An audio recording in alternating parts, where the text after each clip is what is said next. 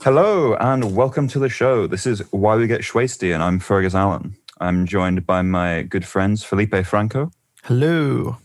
And Ronan Jennings. No, howdy. How are you all doing this week? Good, good, good. Very good. Doing okay. Yeah?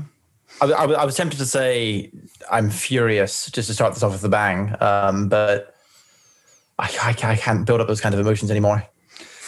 I think, yeah. Um, I'm physically incapable of feeling anything more than apathy these days. um, but yeah, we've been up to anything interesting. Uh, I, I know I have today. I woke up and I, I went to my kitchen and then then I sat on my couch for a bit.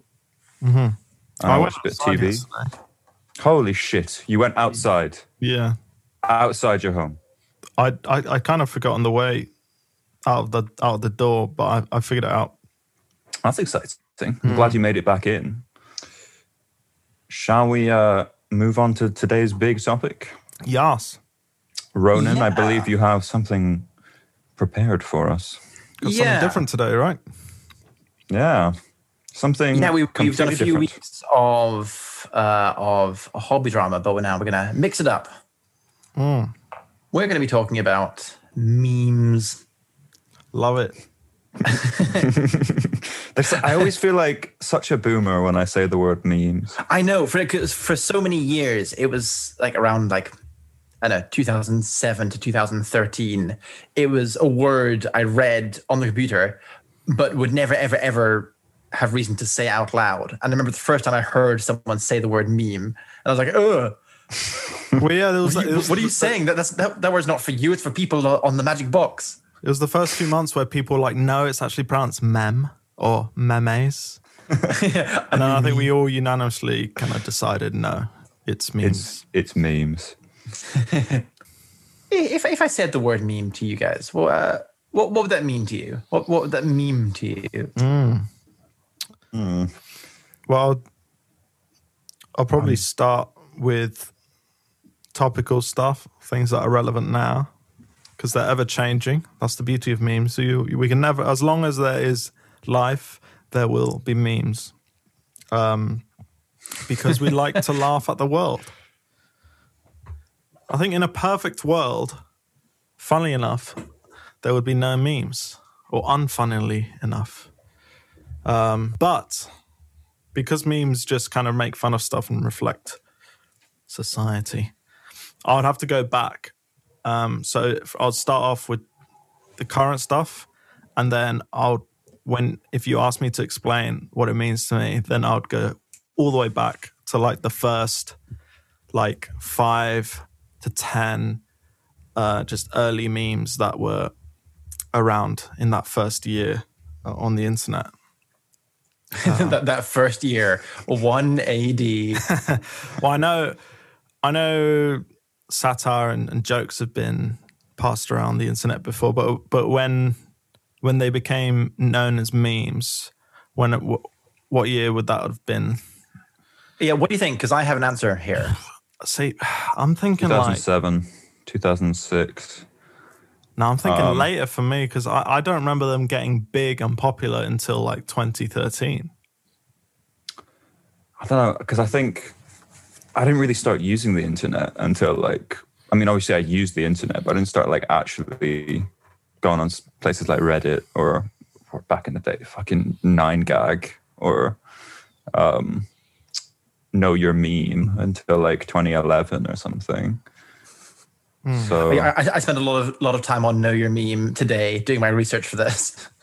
it's still around, It'll be isn't it? there in about five So, years. so what? So if they existed, so if going off me thinking it was 2013, is that just me now realizing I'm talking about kind of the jump from underground memology and it surfacing to becoming like mainstream? Uh, yeah, I think so because memes, as as we know them, uh, have been around since kind of the first days of the internet. Um, uh, but the word meme, coined in 1976 Richard Dawkins, no? by Richard Dawkins, yes, Friend of the show. Friend of friend the of the show. show, who we mentioned in episode one. Uh, yeah, so he he describes it as as a cultural item that is transmitted by repetition and replication in a manner analogous to biological transmission of genes, It's a cultural gene, isn't it? the DNA of the soul. DNA of the soul. I mean, I don't know. Say what you will about memes, but this world, all its people, they're diseased. Free will is a myth. Religion is a joke. We're all pawns, controlled by something greater. Memes, the DNA of the soul. They shape our will. They are our culture. They are everything we pass on. Do you have in your research that you've done? Do you have like the mm-hmm. names of like the classic old memes, like next to you? Um, Or like do you know them? yeah, yeah, I've got I've got I've got a few here throughout all of time uh, that have been identified. One I always think about when I think about like early memes is uh, is that socially awkward penguin. I really felt for that guy. Yeah, because that was a whole period where it was where memes were almost exclusively just those advice animals things. Yes, advice animals. That's what they're called. Yeah, it was, it was a different a, a different animal, and it represented a different a different thing, like being socially awkward. but not just animals. Like there was Oh yeah, there was like Bad Luck Brian. yeah, yeah. Uh, There was a troll face. First first generation mainstream memes are are things like all your uh, base are belong to us. Yeah, well, that's going into the into the deep lore. I think there. That's the early stuff, along with um, "You're the man now, dog." what? yeah, but it, it, it, that's, that's like that one. the er, the early stuff. There's a, a quote from a um, Sean Connery film. Um, I can't remember which film it is. Uh, but yeah, this this a bit where he wants to encourage someone, and he goes, "Ah, you're the man now, dog," and that became the first meme. And Oh. you're the man now, dog.com was was a That's, site where everyone was like posting and sharing and stuff. I don't know why that's not what I imagined when you said that. Like it was a Sean Connery film. I was like, what is the Sean Connery film where like he swaps bodies with a dog?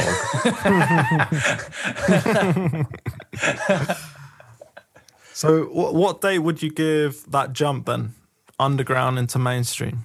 2007, I'd say. Really, Like that Charlie, early? Charlie the Unicorn kind of time. oh, Charlie, Charlie the unicorn. This So, is um, Um, like Numa Numa, Chocolate Rain. Oh, I remember, I think, as like an 11 year old, just listening to the, not listening, like watching the Numa Numa Elder Scrolls Oblivion edit like hundreds of times every night for a while. I remember that era because it was when I'd, like, I didn't have a Reddit account yet, but I'd still go on Reddit and I'd just go on r slash rage comics and open like 50 tabs and just read them all and have a good old chuckle. yeah. You disgust me. Uh, I, I, I've got I've got a big I list. was of, 15, sir. uh, I, I've got a big list of, of memes here from uh, dating from 12,000 BC uh, to to the first uses of of memes um, in uh, on on the internet, um, and then being referred to at the time as internet memes. And the first ones that I can see here. Uh, They're all about like says- inventing bread and stuff. Uh, that's This is the, just the the best sour, thing. sourdough startup. No, we can slice startup. this. Um, but the first one I can see that is like uh, a joke on the internet that's being referred to as a meme by people at the time Mm-hmm. is 1998, the dancing baby. Right. Remember the dancing baby, like the the awful CGI baby Yes. doing a little. Yeah. The dancing baby. See, I've seen these memes, you I guess this. I never knew that they were that old because they just Mm, yeah. they would just resurface at random. Yeah, that, that was that was actually made um, as a CGI technical showcase by Kinetix Character Studio. to show off how good their CGI was. I And have seen this hideous looking baby. baby. I have seen this baby. I didn't know it was so old. I thought it was like a very modern shit post. Oh no, no, Yeah, that's, that's yeah. the, the old shitpost. Okay, so so going through here, um, the, uh, I've got two ancient ancient memes. Uh, one of which is just the concept of folklore, Right. which I feel like is a bit of a cop out. Because I guess that fits the definition of it's something that's created and then shared and then you, you you create it and then your friend takes it and takes that concept and adjusts it for their own thing and that's how stories are told and spread Yeah. throughout. Uh, but that's it's a bit a bit rubbish. Um, but drawing dicks. really? Does that count as a meme? Yeah, I, I'd say so. It's a it's a kind of recurring, recurring symbol that's funny that people do as a joke, and What they share the the, idea of drawing a dick. You know, the, the gangster. yes, that's here. That's that's on the list. Is You, you're jumping ahead here. We're go, we're going through time. That's like that's some 2002 stuff. We're in 12,000 BC. So okay, so going by this, what would you? What's the definition of a meme then? Uh, so yeah, so that's what I said at the beginning. Uh, that it's a, a cultural item that is transmitted by repetition and replication. Okay, so Um, so what people think of as just memes is really they're thinking only of internet-based memes, whereas Mm-hmm. memes have existed way before then. Like Yeah, 'cause it- realistically, all of culture could be considered a meme. Yeah, we are a big fucking joke. Yeah, Uh, but I, I was thinking earlier that um, jokes, as as we know them, like a knock knock joke, if you compare that to a modern meme, where um, someone says knock knock, and you instantly know, you recognize the format, you recognize the structure, yeah, you know how it's going to go. You just know this person has put in their own punchline to it. Yeah, but then it gets ruined by that one asshole who you go knock knock and they go hello. or Fuck uh, them. yeah. Okay, But if you compare compare that to seeing a meme like the the the astronaut one, uh, where it's, it's it always has been, where like you, you you see it and you recognize the structure, you recognize the format, you know what the vague style of joke is going to be. The person just inserts their own. but you, but of it it. doesn't have to be a joke by the definition Yes, um, because the S isn't a joke unless it's ironic. yeah. Well, that's that's that's the thing. Which it better be now. We're in 2021. I only want ironic ones. We passed this. but Because, like Fergus said, all of society is a joke. Um, this is uh, interesting. so all of society is a meme. Um, Because if going we- off that, wouldn't um, rock paper scissors be like a meme whoa, or no? I guess so. Because you can add your lang- own people add language their own would be a shit meme. to it. Hmm? Language would be a meme. Language, yeah. So I feel the like concept of arithmetic. I feel like memes are almost exclusively supposed to be funny, right? In one way or hmm. another. So yeah, surely that sounds like a would, way. Wouldn't that be memes, wouldn't that be part of the definition then? I'd say so. Even if it's not a joke, it's trying to point something. It's trying to be funny in some way. So Mm-hmm. I would agree. You know, a, a, a, carving of a of a dick on in some cave, like you said, would be a meme. but a non-ironic S thinking you're super cool and spelling the S like that would only be a meme. Okay, this is okay. We're getting super meta now oh, he's getting into it now. because in the moment when you're making the S, say you're you're you're drawing it, right?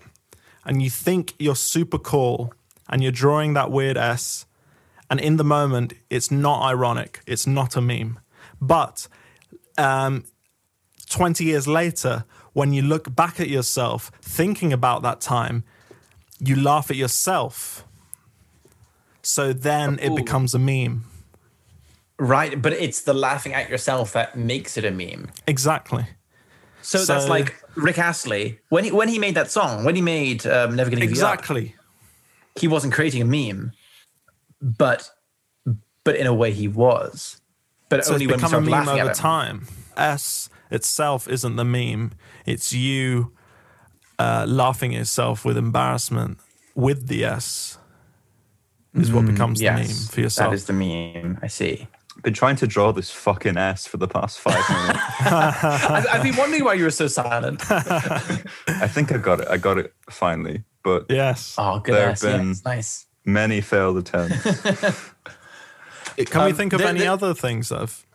Yeah, well, I've got an interesting one here. Um, if I can be boring and go from the list.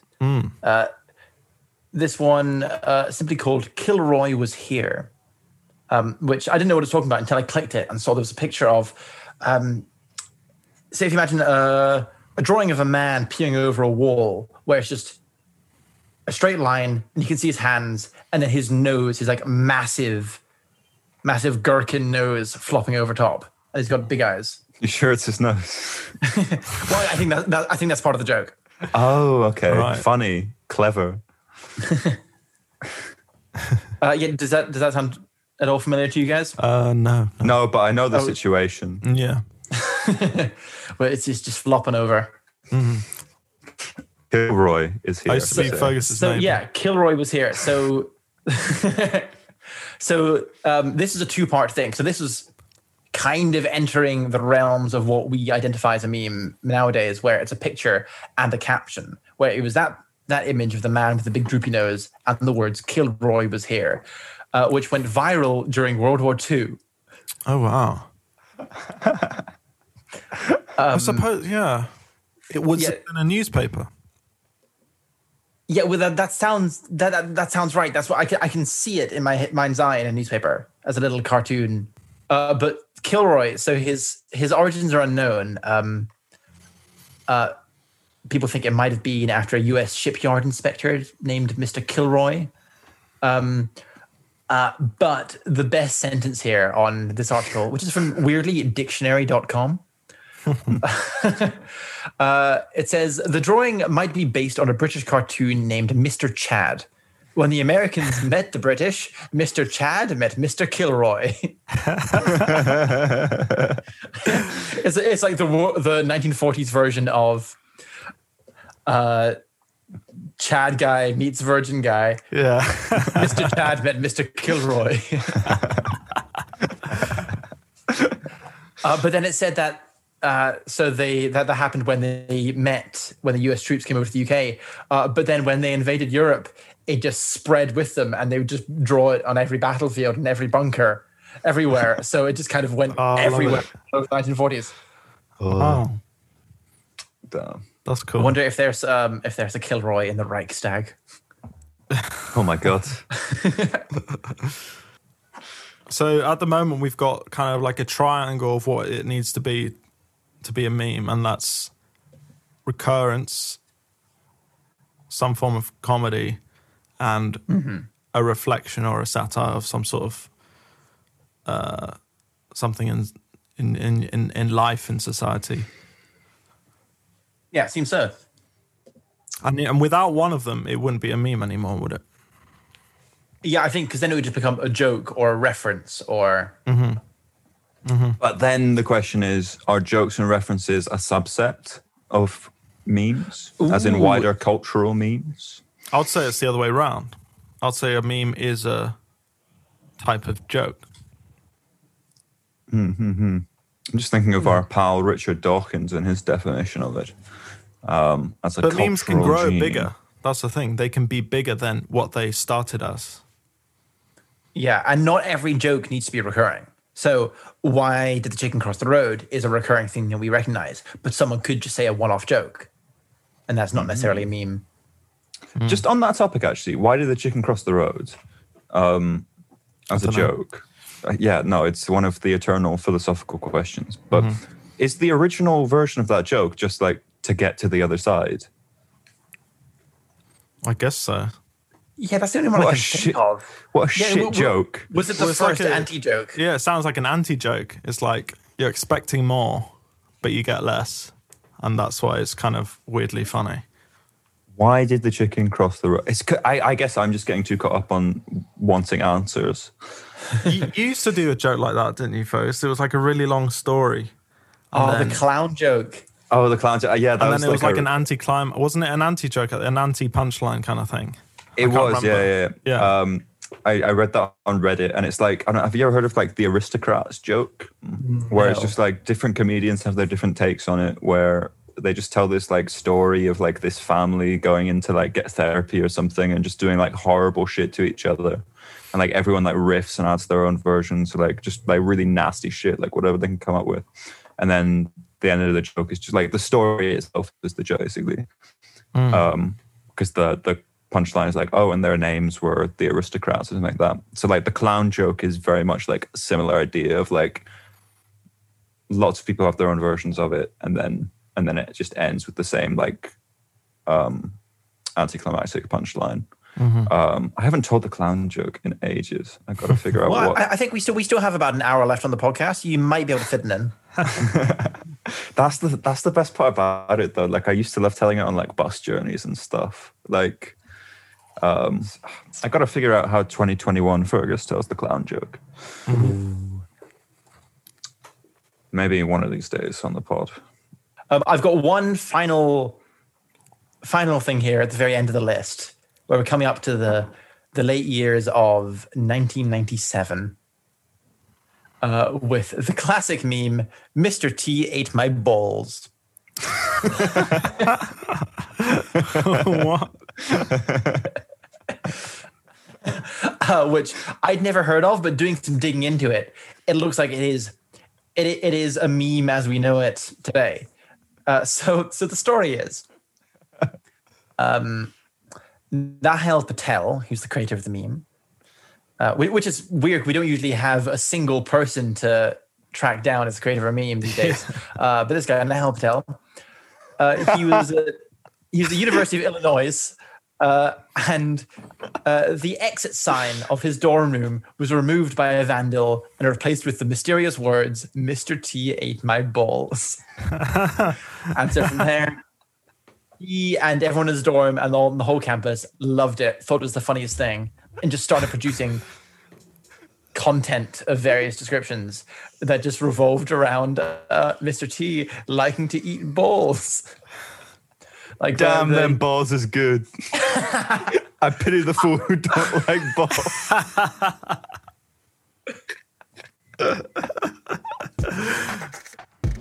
I think we should work our way through the timeline of memes. I think that'd be great.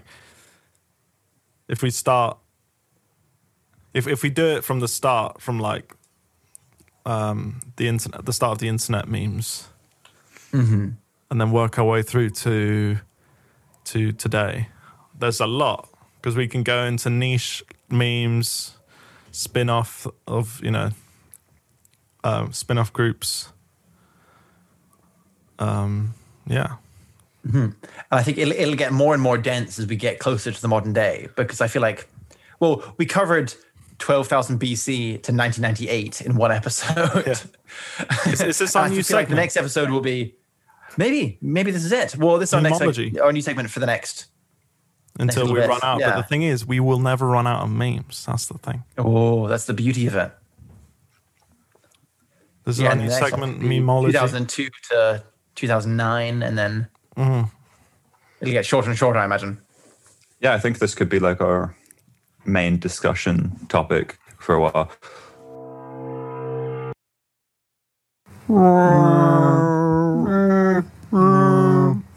As we all know, the universe was created in 1977 with the release of the first Star Wars film. Here's our Wikipedia concept of the week. So, this is something um, that we've been meaning to bring up for a while on the podcast. Um, something um, of deep importance to us, um, and that is, of course, uh, jizz, Um, which, uh, as we all know, is a popular genre of music. Yeah. Um, it's uh, it's what jazz is called in the Star Wars universe. That isn't a lie. We're not making this up. This is 100% true. Um, Jizz. Okay, so I did some. I did a deep dive into jizz uh, over, over the past week um, to prepare myself for for this. Um, so Just as, as notes well as everything you were doing for the podcast. Yeah. Uh, so I've got some notes here, um, all pertinent um, to the topic of jizz, and I think they're worth sharing. So I'm just going to dive into it, and you guys interject along the way uh, with your own thoughts and opinions on on what I'm about to regale you with. Um, All right. So, Looking forward to it. so yeah, um, I mean, popular genre of music within Star Wars. Max Rebo and his band, uh, friend, of the show Friend of the show. um, they were they they were known for it um, Yeah. when the band was still together before um, tragedy struck. Obviously, Yeah, real shame. Um, practitioners of the music uh, were called jizz whalers. Um,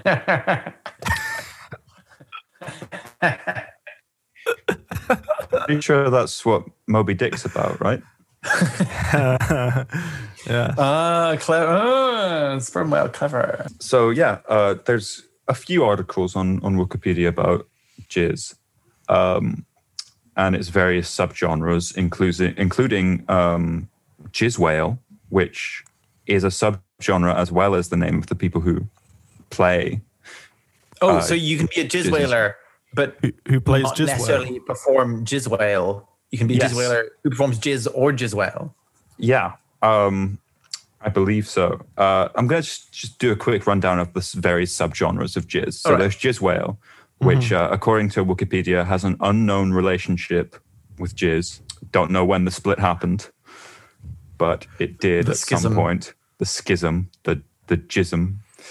Uh, there is Obaid, Obadi, I think. I don't know how to describe it. Obadi. How, how to pronounce it? Obadi. um, As, as for the jizz whalers who are really popular on Instagram, or, or, or the the Visco jizz whaler. Oh, baddie. Oh, baddie. Obadi jizz. Um, that's different. That's different to, to mainstream jizz though, because it's usually played in the morning, um, and it depicts daybreak uh, and romantic scenes taking place at daybreak. Where are you reading um, this? this this is on uh, uh, on the legends tab of jizz on the Wikipedia um, On the page. There's there's lots Oh, going wow. on there. I'll get Yes. into it. Um, just this is the subgenre uh, section. Uh, so there's also glitz, which is a progressive offshoot. Behave of jizz. Um, my favorite, my favorite, I think, is jats.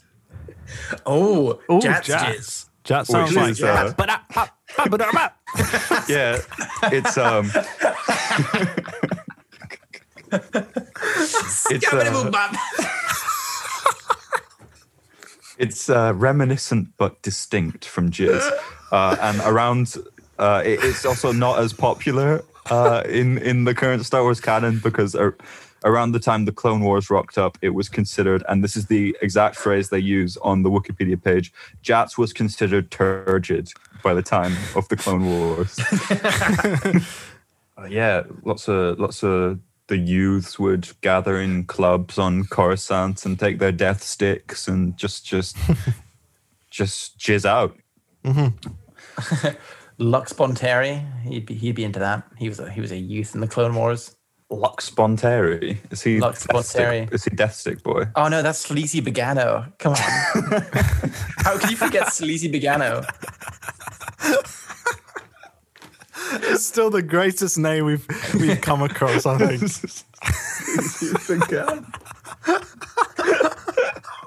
I think that that with big string, the- uh, Big there, string and and Sleazy Begano. and, and We didn't even talk about Ururu. He's got an offhanded mention. Do you think Ururu was into jizz? Oh.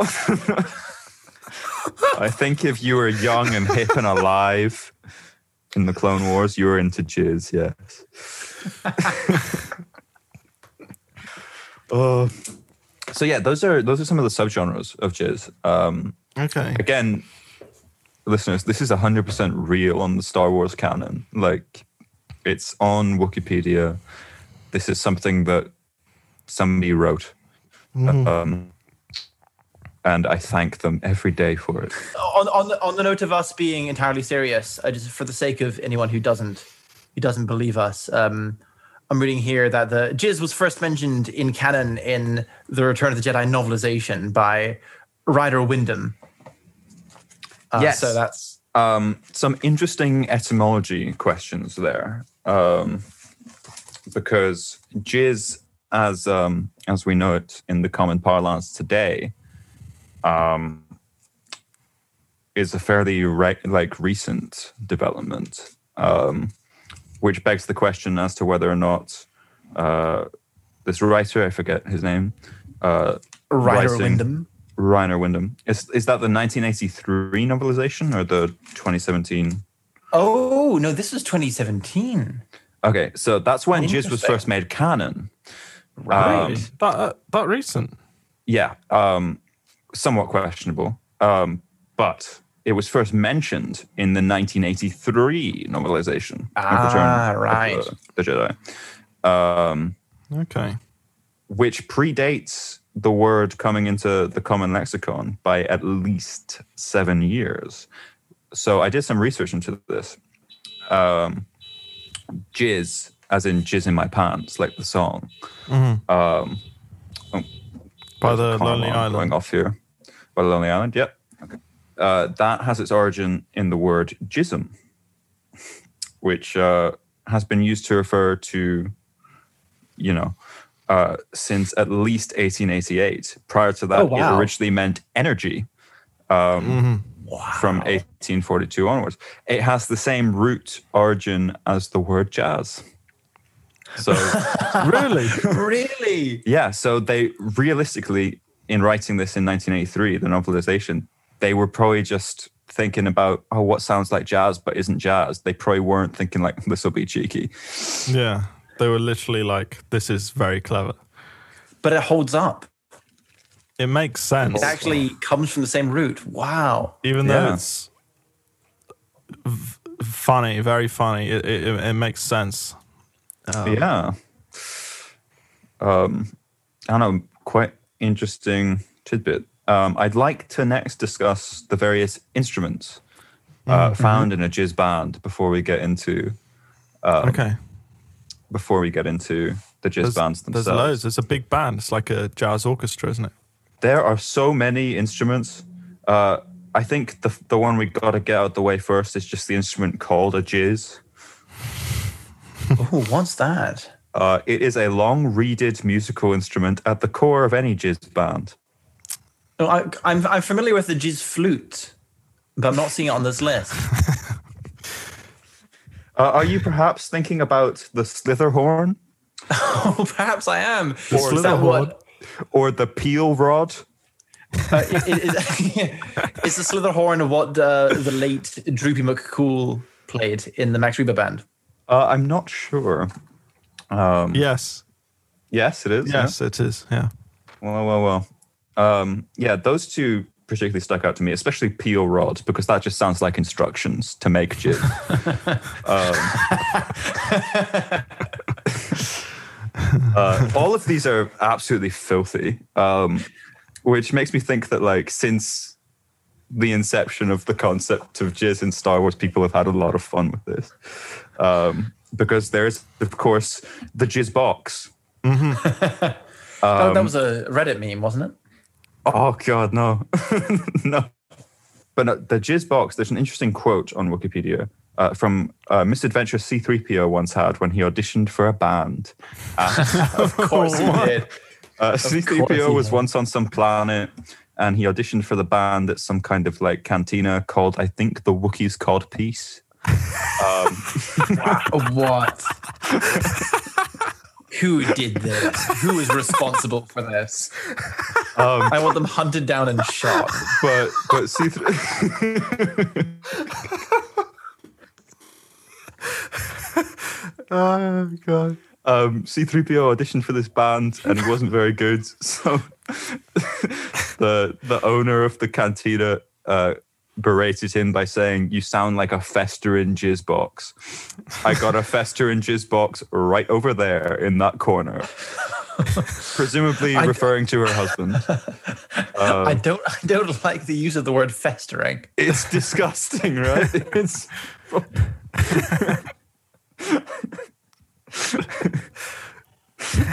Uh, other notable instruments include the clack beatbox, All right. The kloo horn, which is a double reeded wind instrument, uh, and the mood synthesizer. Ooh, Oh, th- that sounds oddly weird to the re- to the Moog, like M O O G, which is a rip It's brand. it's a direct just just rip off of that. Yeah. um, I feel I feel like you need a mood synthesizer to get the feeling right before you start to peel rod. yes. Um, Before you whip out your your clack b box and start start making noises on it. then you fill the jig box. the clack beatbox.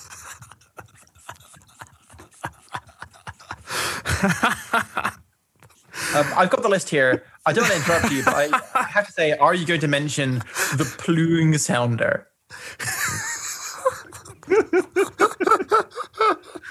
Yeah, I believe in uh, the real world that's just called a speaker. Um, Where's the plume? plume sounder is is uh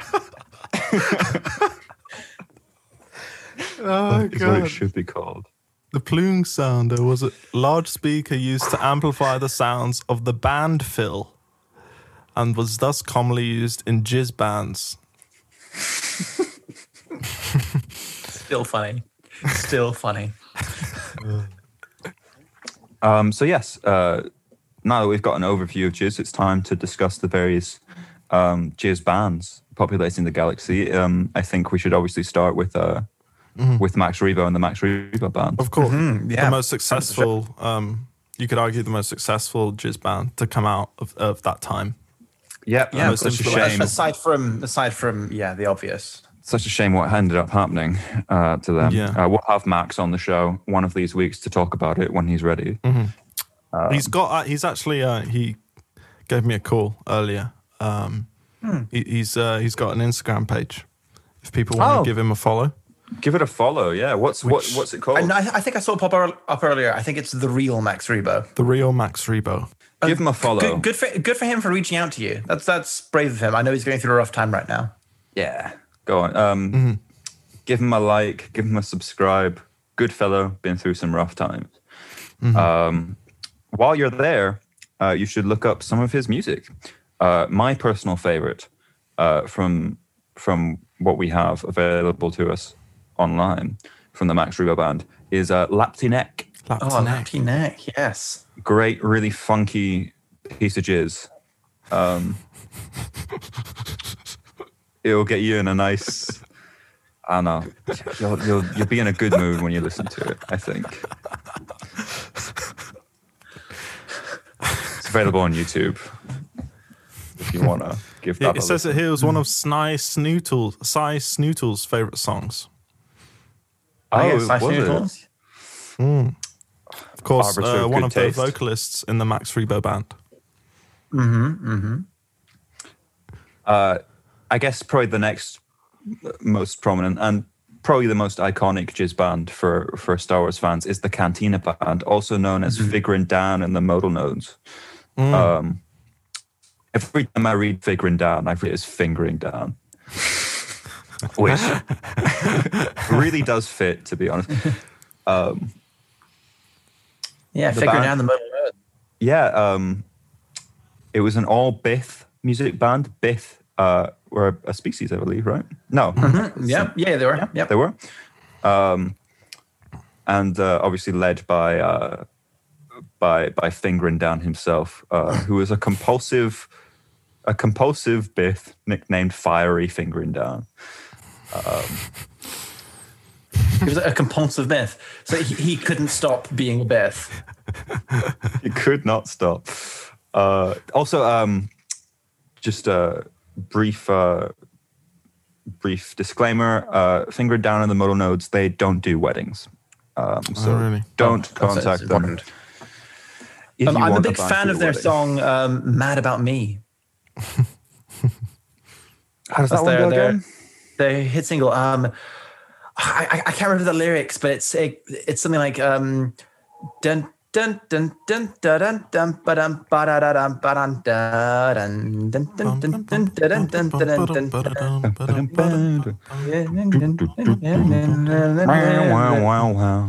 Wow, wow, wow. Is that is that how it goes? Um, yeah, uh, the- we, we, I think we were going into the um, into the kind of dubstep remix there towards the end. That was that, that was Gerald because Gerald was from 2011. He was really into dubstep, if you remember. Yes. Um, he put that in his I, rem- I remember we covered the dubstep remix once. We did, yeah. Obviously, yep, that performance just now couldn't do justice to it because, as we all know, a jizz band without a bith has its work cut out for it. Yeah, Um, definitely. uh, and a jizz band without a kloo horn should find a new gig.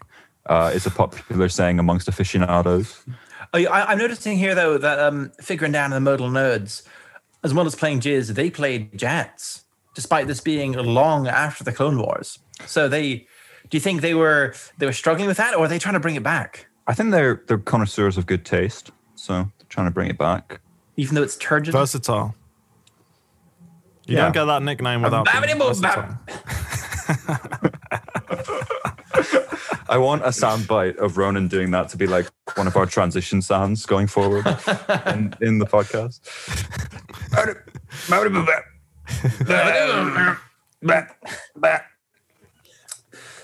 Anywho, that's basically the overview of Jizz. Um, I hope it's inspired you to to give some Jizz a listen today or tomorrow or I I think there's a lot Um, more we can cover in, in future episodes. Yeah, I think especially when we get Max on, he can talk about some of his adventures, some of the some of those wild days during the the the Jizz heyday. yeah, Um, he'll be telling us some stories. Oh, if, if he remembers them, God, that guy was a party animal. yeah. There's uh, more that- bands to explore, more instruments, um, more songs. Yes, hopefully we can. If if the listeners like, you know, the jizz chat and the music of the jizz um, culture, the jizz culture, um, then let us know. Um, I will note uh, that uh, some action figures were released of uh, Fingering Dan and the modal nodes in 2007, uh, and the packaging. Uh, if if you have listeners access to these action figures, please note that the packaging has a mistake on it. It refers to the music played by the band as jazz. Typo. That is incorrect. this is incorrect. Um, Silly error, but one we could all make, I, I imagine. yes, thus the packaging has become quite rare amongst collectors for its uh, its inaccuracy. Um, so if you have it, you can probably sell it for quite a lot. But I think you should probably donate that money to the Max Rebo Fund. He could really do with the help right now. Yeah, he's- he's he's finding it hard to jizz right at the moment. Yeah, I um, mean, especially just with uh, worldly circumstances right now, he can't go from town to town jizzing. Yeah, I think we're all finding it hard to. to jizz, to be honest. Um, yeah, yeah. That's a that's a topic for another day. Well, I don't know about you, but I'm definitely going to go and listen to Natchy Neck. Latchy Neck, rather. I know. Just quick shout out to the, the biggest fan of jizz there are, uh, Jabba. They called him Jabba the Jizz Junkie. That's what they called him. Yeah, it, it was in quite a late draft that they changed it to The Hutt.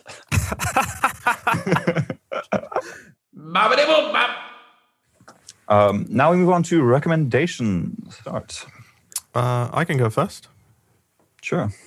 Um, I recently just watched. I just finished the first season of a French uh, TV show that's on Netflix called Call My Agent. Um, it's Oh, yes. I've, So I, I've seen good. you sharing that on Instagram. It's a comedy drama about set in a in an acting actors agency, like um, in Paris.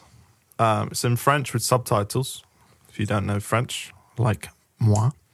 Um, um, and it's kind of it follows the lives of these group of agents and how they deal with actors. And I don't. I up until the end of season one, I didn't really recognize ma- many of the actors, but it turns out these actor these actors are, are, are real actors who are playing uh, alternate version, versions of themselves, which makes it even better. Um, Oh, that's great.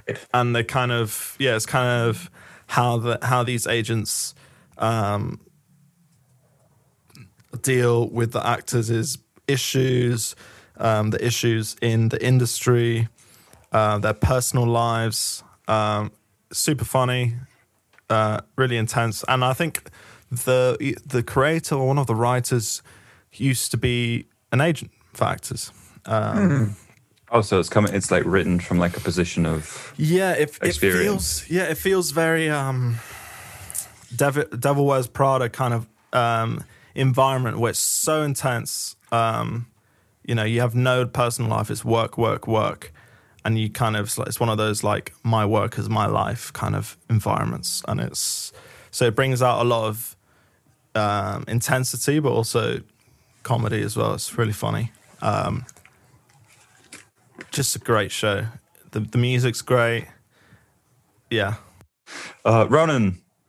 What do you have to recommend for us this week? Uh, so I've been watching Cobra Kai, Oh, um, which I I was furious at the concept of at first. So for those of you who don't know, Cobra Kai is a direct sequel to The Karate Kid, set in the modern day with all the original actors, uh, and it was Oh. originally made for YouTube Red. Uh, which was a, a failed experiment, I think. Did, oh yeah, Uh, so that. yeah, and I'm not sure who actually cares about the Karate Kid these days. Uh, I think it's quite uh, a, a- so it's it's quite old. Is it was uh, early eighties now? yeah, I think it's I think it, for the people of that generation, it's a big film for them, but it's not really. I think it's big in the states. It's way bigger in the states than it is. right, yeah. UK. Well, so anyway, so I I went in despising the idea. I refused to watch it for a bit on principle because who who would think this is a good idea to make for YouTube Red? Um, and I'm furious just to discover that it's so fucking good. Did you have to watch the original films to get it?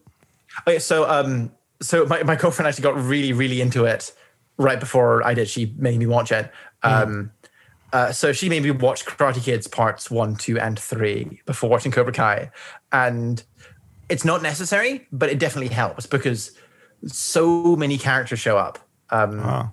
from So- the original. They get they Yeah. get everyone back, and every every new character showing up is extra rewarding if you have seen the Karate Kid Part Three, where that character's in it. It must be great if, if you were there when it came out and there's special films to you, because I know there's special films for a lot of people. Mm-hmm. And then seeing all those people return. I, if I'm not mistaken, the the original, uh, what's the word, instructor, Mr. Miyagi. he's de- he's died. The actor died. Yeah, yeah, ago. the actor died. Um, So around 2007, I think. does his character come back with another actor, or, or is, his character died?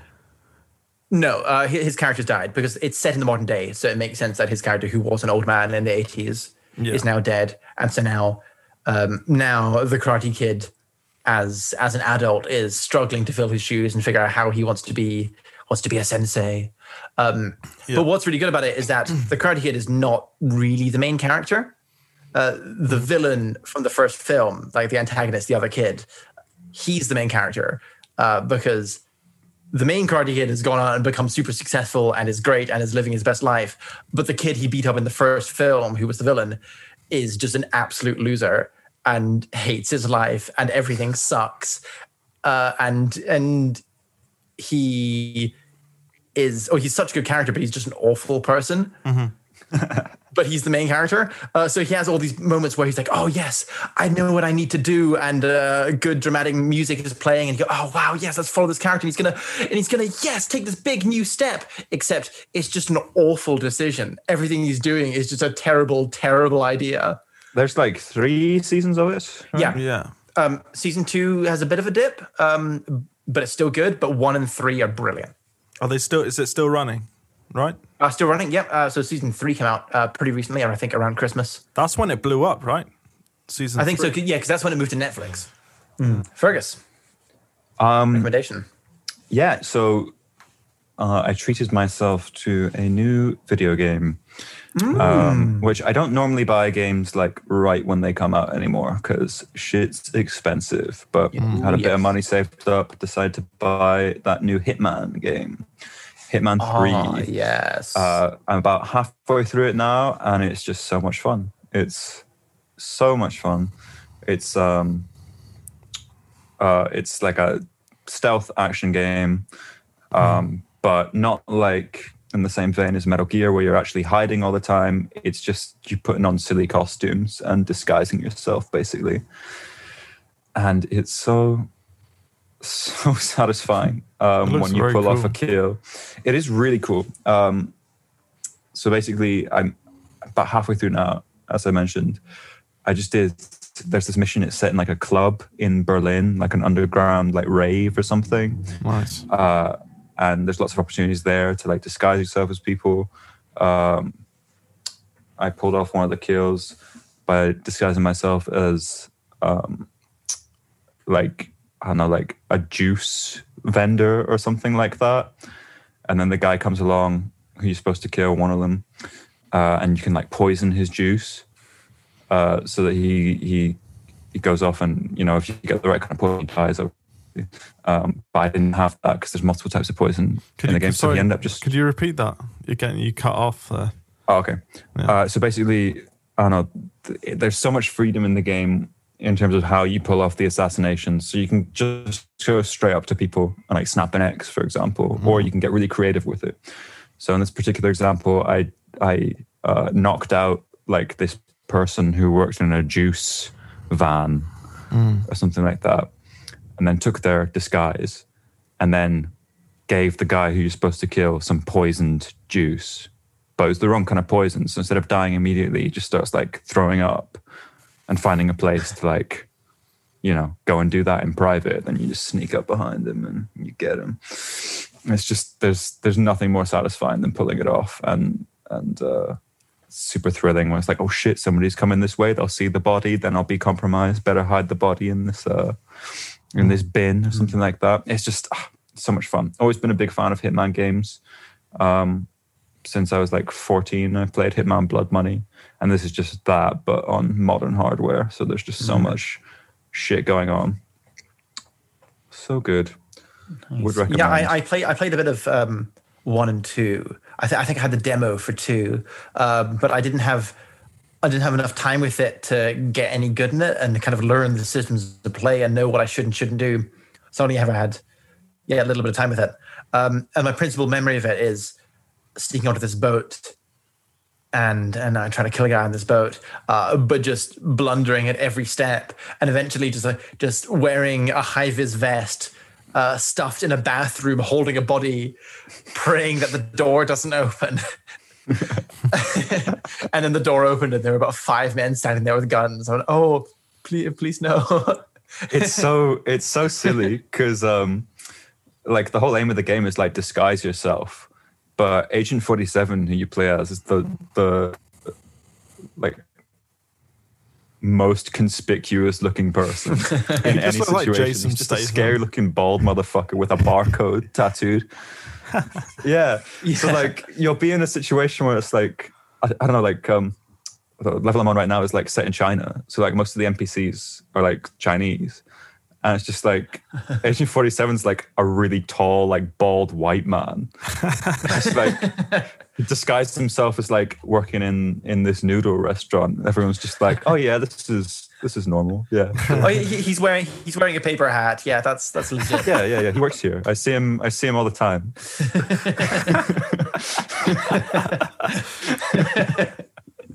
I was reading here. It says so. This is Hitman Three, and hit, but there's there's two like versions. There's the original Hitman in 2000, and then there's another Hitman in 2016. So did they just re it's kind of like a soft reboot. Like the story has never been really that important in the Hitman games. It's mainly just like setting you up in scenarios, like in sandbox kind of Yeah. worlds where it's like, okay, you've got this target and you've got complete freedom of how to do it. And it's it's really good at establishing that sense of freedom um, because of the disguise system and all that stuff.